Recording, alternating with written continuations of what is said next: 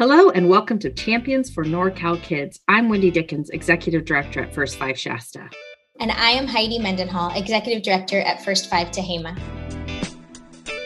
We would like to invite you to join us as we highlight the great champions who work for the youngest members of our community in Northern California. Our goal is to share the wealth of our community with our community. Well, hello, Heidi. How are you today? So good. Happy to see your face and have our amazing guest, Julie Kurtz, with us. Hello. I am super excited. yes, yes. So we asked Julie to come and have a conversation because, as you all know, we like lifting up amazing people that do wonderful things for young children. And Julie is that person. She has really um, well, good. Okay, let me see if I can just do it off the top of my head. Let me see if I've got your bio. Okay, let's see how we go. Ooh, um, this is great. Right.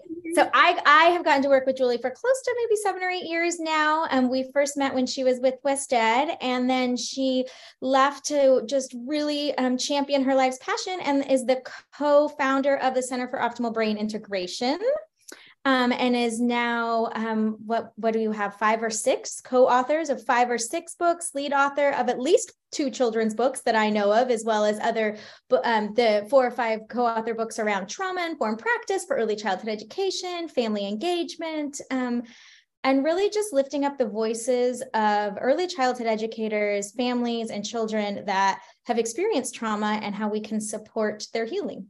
Yep you got that. That was like amazing. Wow. that was pretty that was pretty good. That was pretty good. I haven't gotten to you know um work with julie as as long as heidi but i know she's done a, a lot of wonderful trainings here for our child care providers our ffns our early um, educators here. So i have just appreciated getting to kind of vicariously learn through the other people who are attending and then i also attended one of the trainings. So i think it's just been really wonderful to have you a part of our communities here in the North State because you have so much to offer as far as information, wisdom, insight, etc. So I'm excited about our conversation today too. Mm-hmm. So thank you so much for coming. Thank you for having me. I feel like I should um, live it up in your county since I'm there so much. So I, I know, feel, right? We appreciate that. Totally. I feel so we connected. should buy you a house here. No, I know. I feel so connected. I want to live up there. So I'm just really grateful to be here and talk about this subject. I know. So tell it if you when you describe what you do, right? Because you're an author, a, a center director, a trainer, a trainer of trainers. Like, how do you describe your work?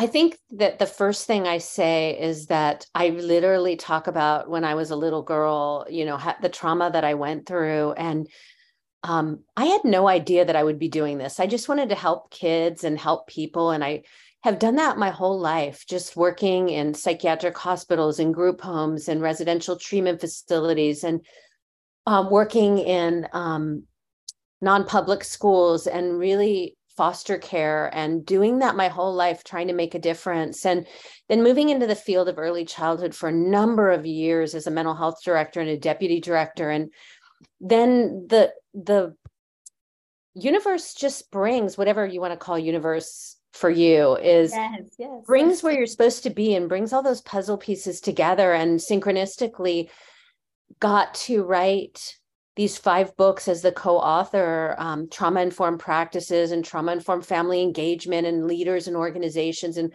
culturally responsive self-care. And our fifth book is coming out in the spring on trauma and play and yay! I feel like you know this has become what you said heidi my my passion and my journey my journey has been to heal my own trauma and then all of a sudden thank you, hallelujah all of a sudden the universe brought me this journey of being able to turn it outward for others and give them a sense of hope and what's mm-hmm. really scary is that 50% of our children under the age of six have experienced trauma in the United States before the pandemic, and 250 get expelled from preschool every single day in the United States, higher than any grade. So Which is crazy. We're gonna have to say that again. Like, okay, hold on a second. Hold yeah. on. so 50% of yeah. all children under the age of six in, in the, the United States pre-pandemic. Pre-pandemic. Yep. Pre-pandemic. So that doesn't even count the trauma that was experienced during the pandemic. Yep. Based and on and the loss that doesn't necessarily turn into trauma, but when not buffered by an adult to process through, can turn into trauma. It's sure. one in one in 450 kids have lost a loved one due to, to the pandemic. Yeah. It's so sad. I, you know, I think um, it's a great point too. And I think the other point that you you made, which is, you know, the ex you know the expulsion rate for children who are in that age group which you know is just devastating to me because there's a lot that is going on that's very age appropriate and behavior equals something right? Like yes. there's a reason. Um and so it's just sad that the the reaction is to immediately expel instead of trying to figure out some way to assist this child into coping in a different manner right? And assist ourselves into you know kind of parenting ourselves or teaching ourselves what can we do to to lower whatever our reaction is so that then we can do right? Like it's this dual yes. process that's so hard. Yeah. I think that's it. And i feel like um it's children under the age of six have very immature nervous systems, right? They just, yeah. you know, on the planet four years when I don't get the candy bar, that's the end of my life. That literally, wait, hold on, that happens to me when I'm an adult. But like when you get triggered emotionally, you don't have years and years of experience of developing regulatory strategies and ways to calm your body. And you rely primarily on the adult to be the calmer of your nervous system until you start to build slowly these strategies. So you're right, Heidi. We need adults that are regulated, bigger, stronger, wiser, and kinder who recognize I need to calm my own body first so that I can respond to this child in a way that's going to lead them to regulation. But many adults, and then I'm going to pause, see what your reactions are, but or your additions might many adults believe that we're spoiling a child when we coddle them and they're not going to be ready for kindergarten when i think we're the conductor of a nervous system. The calmer uh, we can help children's nervous systems be the more it opens their cortex to think and listen and learn and engage. And when that happens slowly over time we can begin to add strategies to their toolkit to buffer their own stress and that's where the, the healing from trauma comes in and that's where the teaching of children uh, to become humane comes from. It starts with an adult co-regulating a child a bazillion times. Mm-hmm. they feel safe in the world and when they feel safe in the world then they can start to learn all the strategies. So I, am going to pause there and see if you have any ahas or additions to add to that oh, I, so I many mean, things so many things right heidi yeah I, you know I, i'm not going to say i haven't had that feeling too because there's this moment in parenthood when you can't get the reaction that you want out of that child, right? Like you're just all you need in the world is for them to get in the car. That's it. Yes. Yes. And, and at that moment, I, you know, there's that like, I don't have the energy always to just pause and imagine me giving you your energy and what you need. And so, because that, I, I mean, this is absolutely what my, my brain does. And then I think, just listen right and so then you get into the like i don't i'm, I'm tired of giving you all the energy just go yes. um and the bummer of that is sometimes it works, right? The bummer is that we can shame kids into doing what we want. Yeah. And when we shame them into doing what we want, we're not offering the toolbox yeah. of their own self control. And I think that's where we, for me anywhere, that's why I get into these hard conversations because what we want as as parents and educators is to see what we're doing work and yeah. sometimes we can turn turn behavior on shame we aren't teaching strong social emotional coping skills they aren't becoming resilient they aren't building the toolbox they need um anyway that's where my brain went yeah i'm well, I, was, I want to hear wendy too yeah. well i was trying to find i read i read something today that resonated with what you were saying um and i and i think you know the problem is is that as a society we've gotten away from what we used to do as far as even just having our babies with us all of the time we became yep. very um rugged individuals, right? Like that became the thing. And when you don't have your baby with you all the time and picking them up and, and doing your work around the house with the baby strapped to you, because, you know, even the settlers did that for the longest time. They were out in the fields, all of them, but we've forgotten that. We believe that we were supposed to just leave them to cry it out. Um, we don't get what we need. And then as an adult, we also don't regulate our own emotions. And, and so what you were saying completely makes sense because because we have a bunch of adults who grew up thinking that you should be able to do this automatically. And that's not something you can do automatically. You were taught in the past, and we've gotten away from that as parents, as teachers of their own children around emotional self healing and emotional control, right? And so regulation. Um, it's really interesting. We were taught, right? Like the skill set was taught, and all of a sudden we're just not teaching it we're not. I mean, I don't know if it was all of a sudden over time. okay, true story. Yeah, happened, yeah. right? You know, history uh, started to change. You know, and and and just like epigenetics, when you think about you know the DNA expressions around trauma and how they you know are expressed later on for adults over time, uh, the same thing happened with our ability to have emotional regulation because modeling is the best way to to train or teach any child. And then when you're not helping them through those pieces around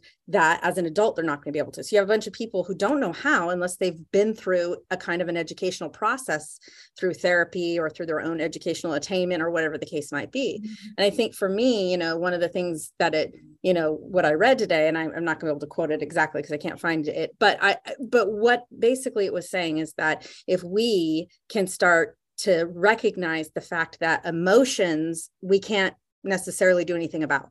But if we can give ourselves a pause then we can choose the behavior in which we exhibit based on that emotion, right? So emotions you don't have control over. What you have control over is the behavior in which you exhibit. And I think that's what you're basically saying, Julie, right? Like if the adults in the child's life could take a pause and then regulate themselves, they're modeling for one, but for two, then they can actually see that the behavior that four year old is exhibiting right now by biting or whatever the case might be in their classroom is really about the fact that their whole world is devastated right now because they didn't get that toy. Yeah. And the only way they know how to express that is through eh, sometimes nonverbal ways. Yeah. yeah. And even more so, they might not be safe.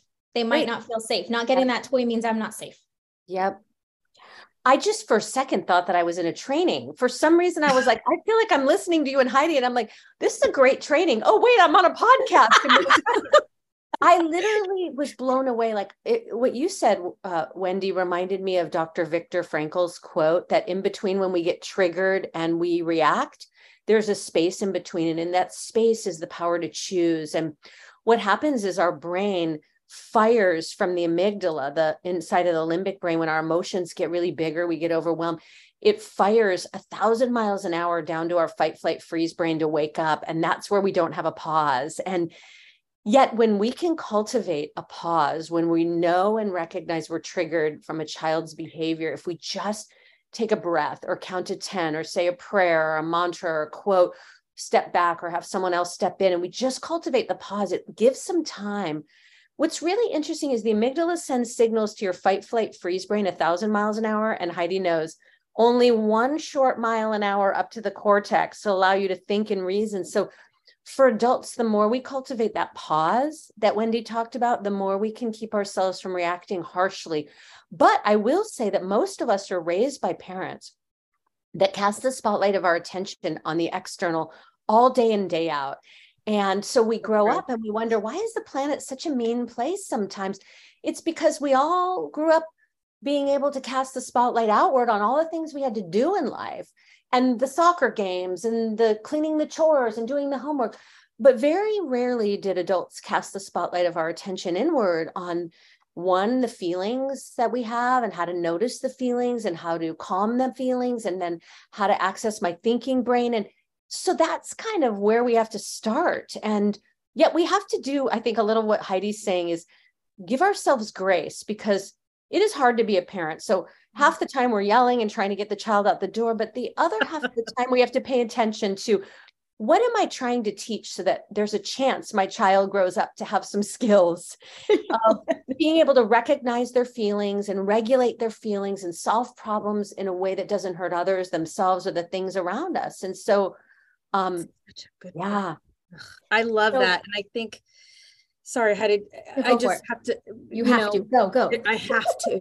Um no i just i have so much passion right now. I have to get I it out. so much going on in here. No um i just it really speaks to why we have some of the things happening currently mm-hmm. in our communities right and and you know heidi's heard a lot about what's been happening um, in some of the northern parts of you know in our in shasta county um, and i think a big piece of that has to do with what you were just saying which is you know we have always had these other things outside of us instead of looking and and feeling like we have some ability to you know take some control of our own. And I think that what has happened in certain circumstances is that people lash out because and they don't even realize it. It's very unconscious. Um, but they are. That's what they're doing. They're they're an adult lashing out at other adults and don't have any care about you know others around them. And i'm not talking about those who are saying like if it is self preserving for me to take a pause for me to take a minute for me to not go to that function for me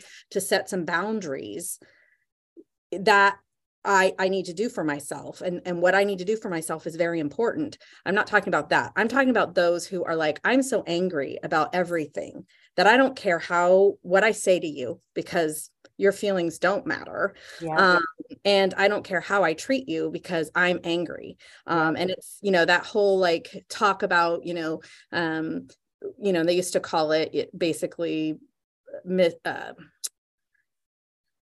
well basically the premise is that you are you know punishing others for what you're feeling inside right? Like so the goals of misbehavior is what they used to talk about right? And it's really not something that's consciously happening for someone but it is definitely something that's there. And it's very present right now in some of our political landscapes across the nation. Um, and a big piece i think is because we have never given people the time or the opportunity to think introspectively. And i think that they get hung up on verbiage. So they get hung up on the, the word yoga or meditation and instead of really thinking about how when you are introspective and you're being mindful you're really looking at your whole body internally and deciding how then do you want to react and how then do you need to for your own health and benefits of that health right?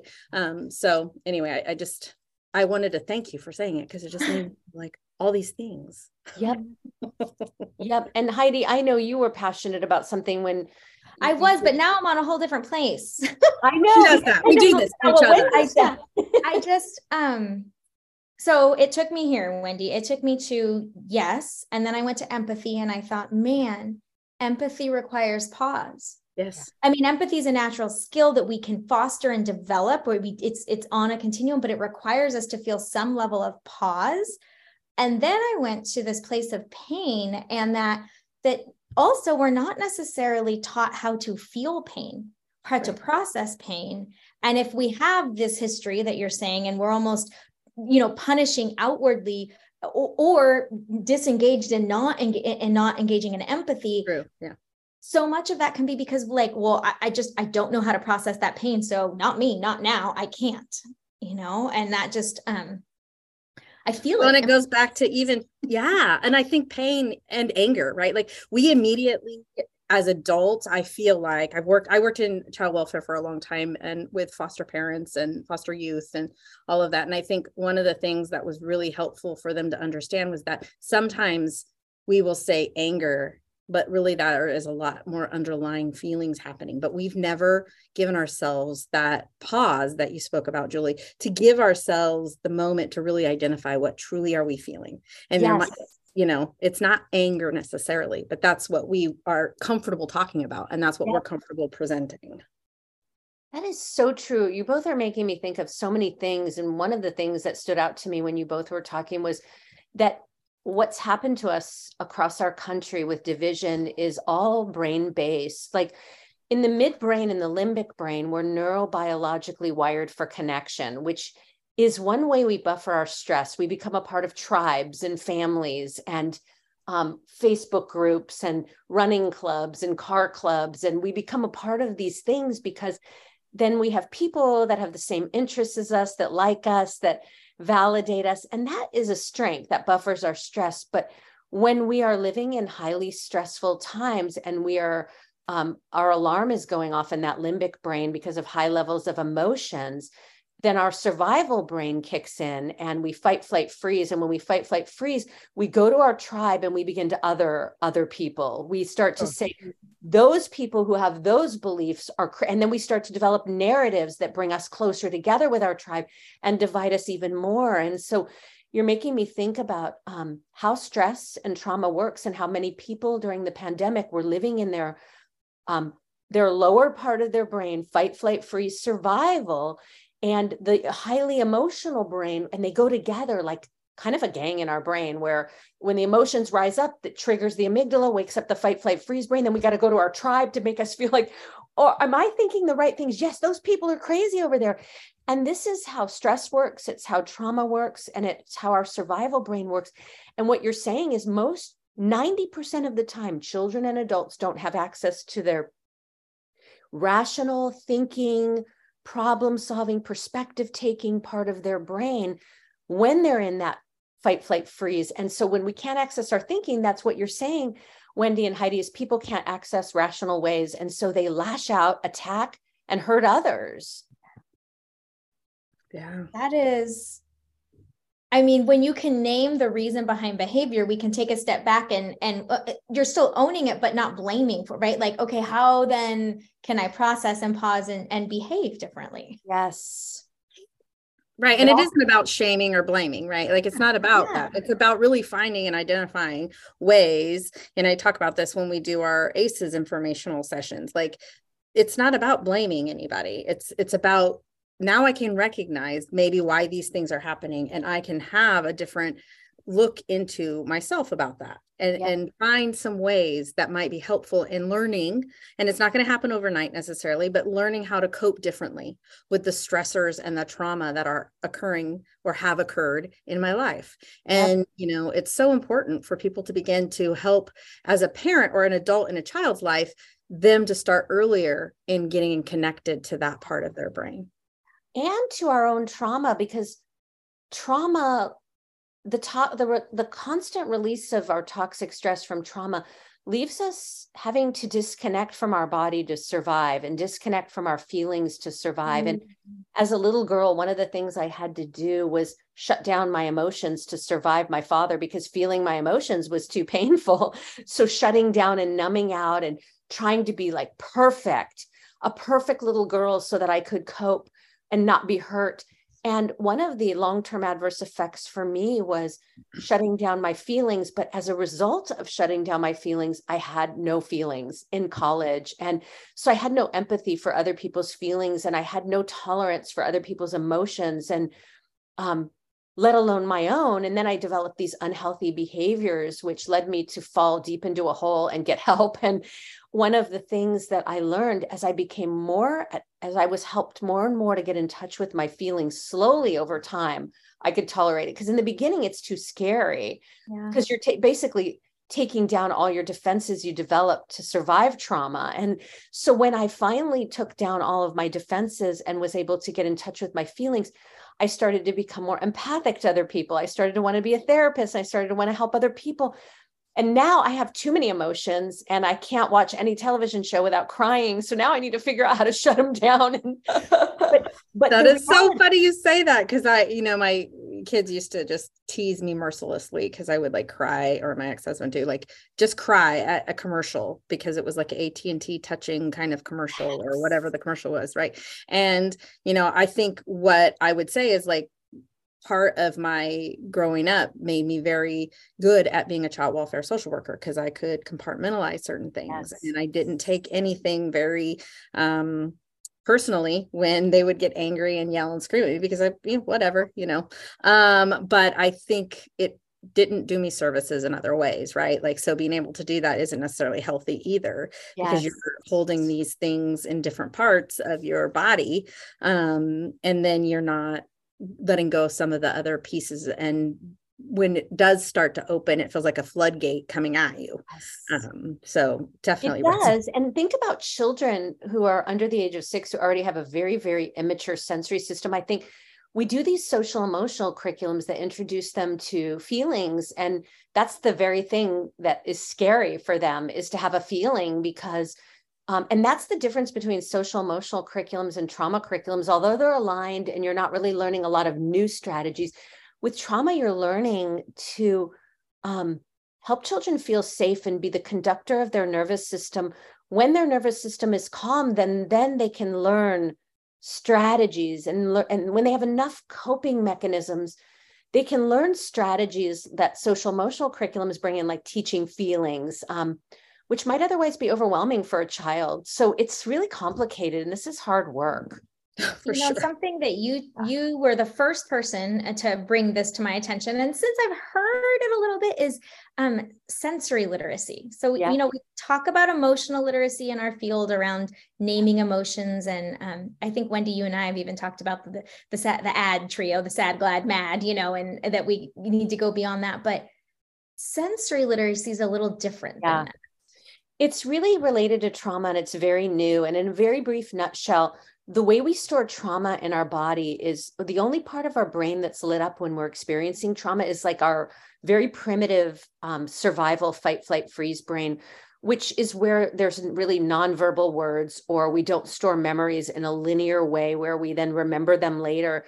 They're stored nonverbally with really intense sensations in our body. And even our feeling brain is flipped off when we experience trauma. We don't need to have a feeling. We just are in terror so what happens is when a child gets re-triggered over and over in a classroom for smallest reasons ever, not really because the teacher's scary or the classroom's scary, but just something reminded them of a trauma, maybe a transition or a stranger entering the class, something uneventful. And it triggers their trauma. Well, a lot of teachers will go up and say, use your words, use your words, but it's really deeply intense sensations that they feel of terror in their body, like stomach aches or itchy skin or breaking out in hives and then they don't have the words to use to describe what's happening for them so sensory literacy is also helping children not just describe feelings but describe non-verbally the sensations they may have in their body that's why i developed the app um, on that people can download for free on their iPhones or their um, tablets called Trigger Stop Sensory and Emotional Check In. And on our website, we've got a 22 minute video and a 16 page user guide in English and Spanish that introduces sensory literacy and emotional literacy and teaching kids to pay attention to their body. Um, because sometimes that's the point of entry and healing trauma is non-verbally describing to you the sensations I may have in my body. So in our trainings, we give pathways to introduce that to children. So I just I don't know if I explained it very well, Heidi, based on what you've heard, but does that make sense? Absolutely. And it's that body feeling. Like yep. that's right. Yeah. I think that's great because I, I think um, not everyone would even think about that.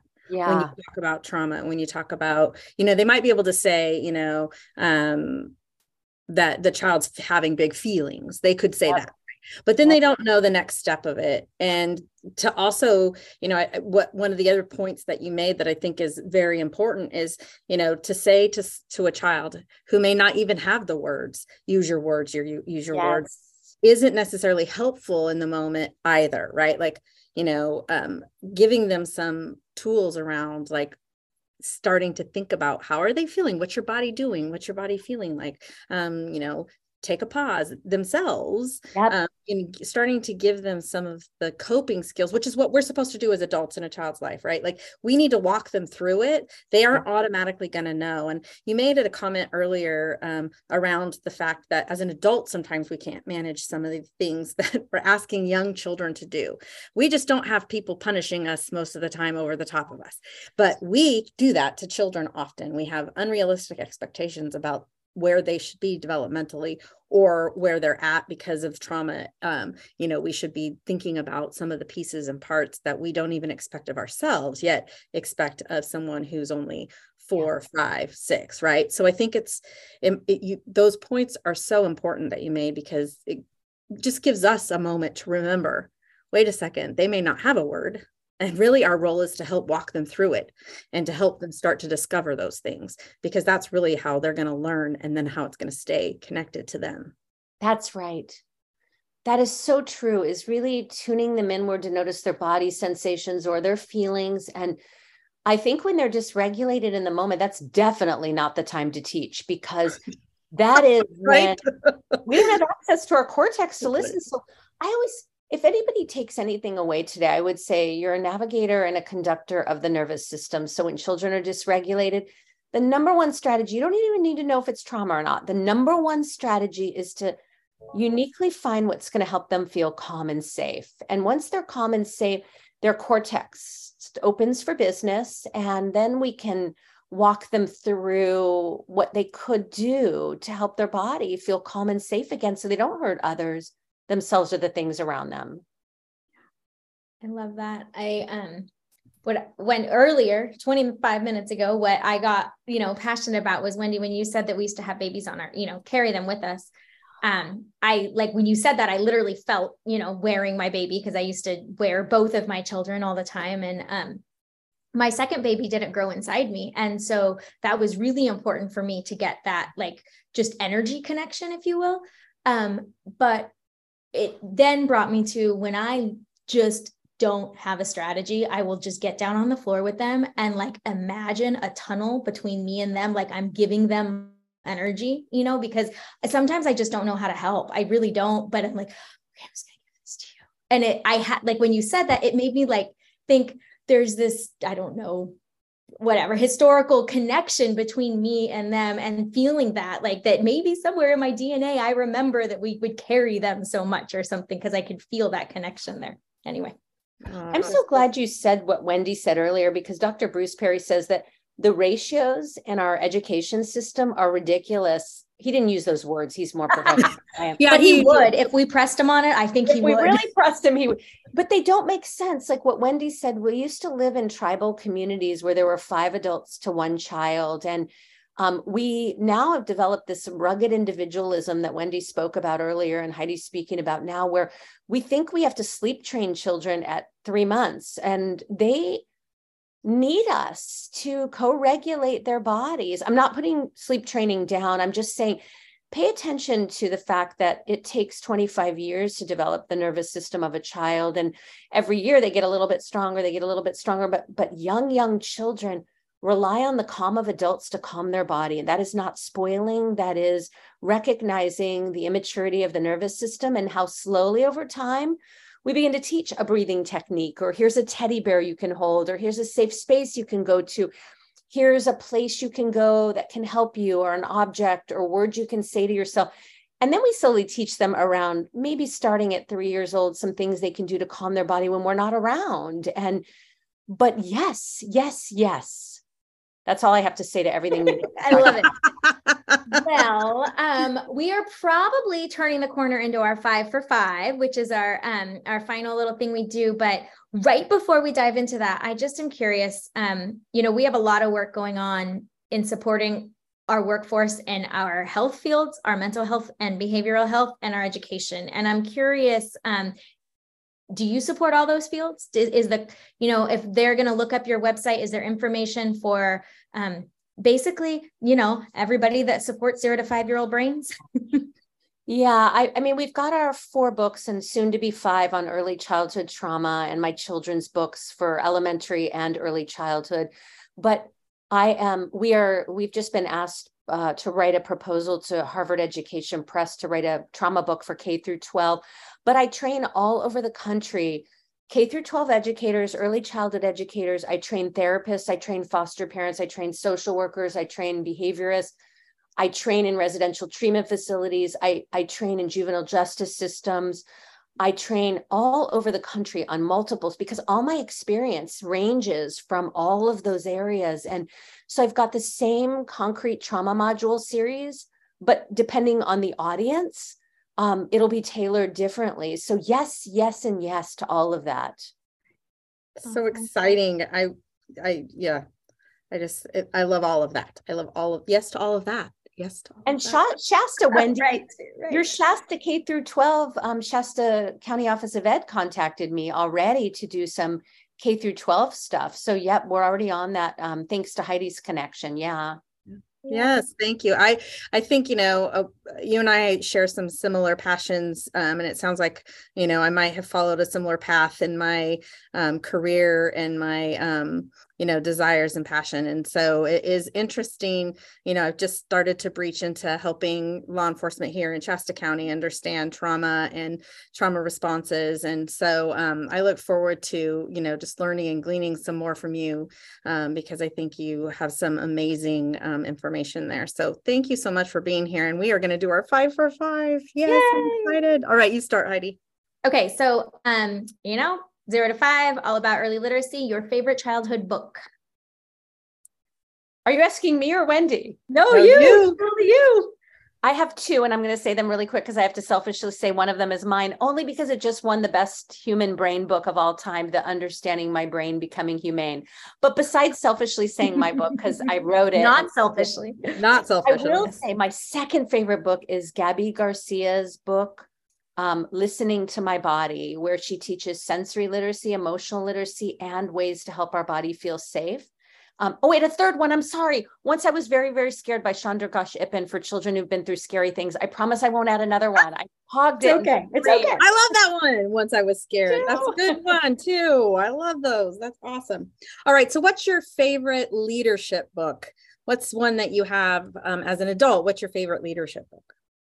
It feels so selfish and self-absorbed that i'm going to the only one that comes to my mind is the one that we wrote which is um, you know really looking at trauma through the lens of leaders and organizations. And i say that because i feel like we can't just put it on the backs of teachers and educators to um, become trauma informed it needs to be at the system level and the leader level. And um, so I really believe that you know our book trauma responsive practices for early childhood leaders creating sustaining healing engaged organizations is critical in the early childhood field.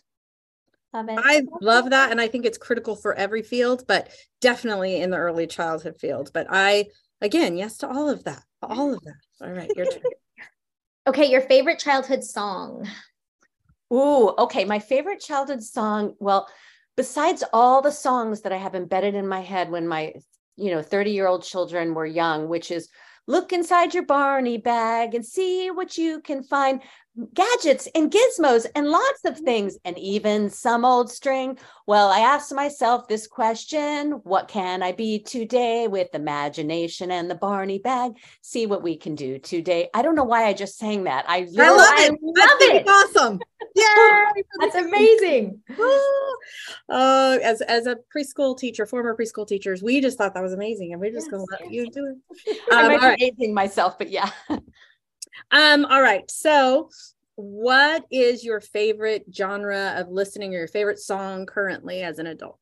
Oh, I would have to say um, my favorite high school band, which I secretly am still obsessed with, and because I got to go backstage and take pictures with this band when I was in high school, is Journey. Oh, yeah. I just love Journey. I don't know why. It's just like was my obsessed band that I had. So I will always go to Journey. And then secondly, Tom Petty. Oh, yeah. I love it. Who doesn't We're just all the same age, probably. Um, I know, right? Our music. Okay. So um final final question you know because we know play is so critical to um, building resilience what's your favorite way to play this is a learning edge for me when I do our self care trainings and we talk about our health and wellness toolkit that we give out on our website. One of them is play. And I tell everybody in the training because of my trauma history, play requires that you let go and be present in the moment. But mm-hmm. I'm learning. And one of the things I'm learning to do to play is to just while I go for a walk, take pictures of the beauty around me and then turn them into social media posts so that I can learn to be present in the moment and be have gratitude and be thankful for all the beautiful things around me instead of being hijacked by my anxious worry brain where I'll be walking worrying about everything in the future and never really enjoying the moment. So it's a learning edge for me. I'm still working on it, but that is one little thing that I do besides running through the crunchy leaves during the fall. Oh, both I think it, things I love. I can imagine you doing that, but your your grandchildren are probably not quite walking yet, right? No, but Four Next months old. year. Yeah. Next fall, they're going to be in those crunchy leaves with you. Yep. I was just gonna say it, it's fun to like for me, you know, having kids gave you the excuse of like raking up the crunchy leaves and then going and jumping. It's so satisfying. I know it's so satisfying. Oh, anyway. So thank you so much, Julie. It's been a pleasure. And you have um, made us very passionate. And we probably could talk for five more hours because Oh, you know, I'm sure.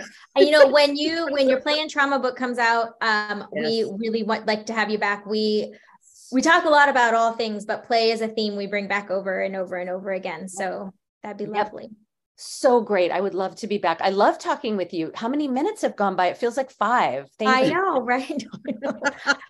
So um, we will put links in the show notes to the Center for Optimal Brain Integration. Um, but if people want to follow you on social media, how shall they find you? You go to our hem- home page, you'll see all the social media uh, sites. We have a TikTok channel, which is where I give parent tips. And then we have our um, YouTube channel for the Center for Optimal Brain Integration. Of course, I have a LinkedIn page. And then the Facebook page, I have one for Julie Kurtz and one for the Center for Optimal Brain Integration, where I post the same thing on both pages. Except for my personal stuff, I'll post just on Julie Kurtz. You can find all those on our homepage of the Center for Optimal Brain Integration. Awesome. So, as usual, you know, we would not mind a five star rating if y'all would like to rate us or share this with somebody that you think would value this information, either a teacher, an educator, or somebody maybe that's experienced trauma themselves and just wants to think about it. Thanks for joining us today. Remember to visit our websites for any additional information, resources, or needs. They are listed in the podcast description. You can also email us directly at wdickens at first5shasta.org. or H. Mendenhall at first5tehama.com. We truly hope you've enjoyed today's podcast and can't wait for you to join us next time. Remember, it only takes one person in a child's life to make a difference in building resilience. You You can be that can be that person.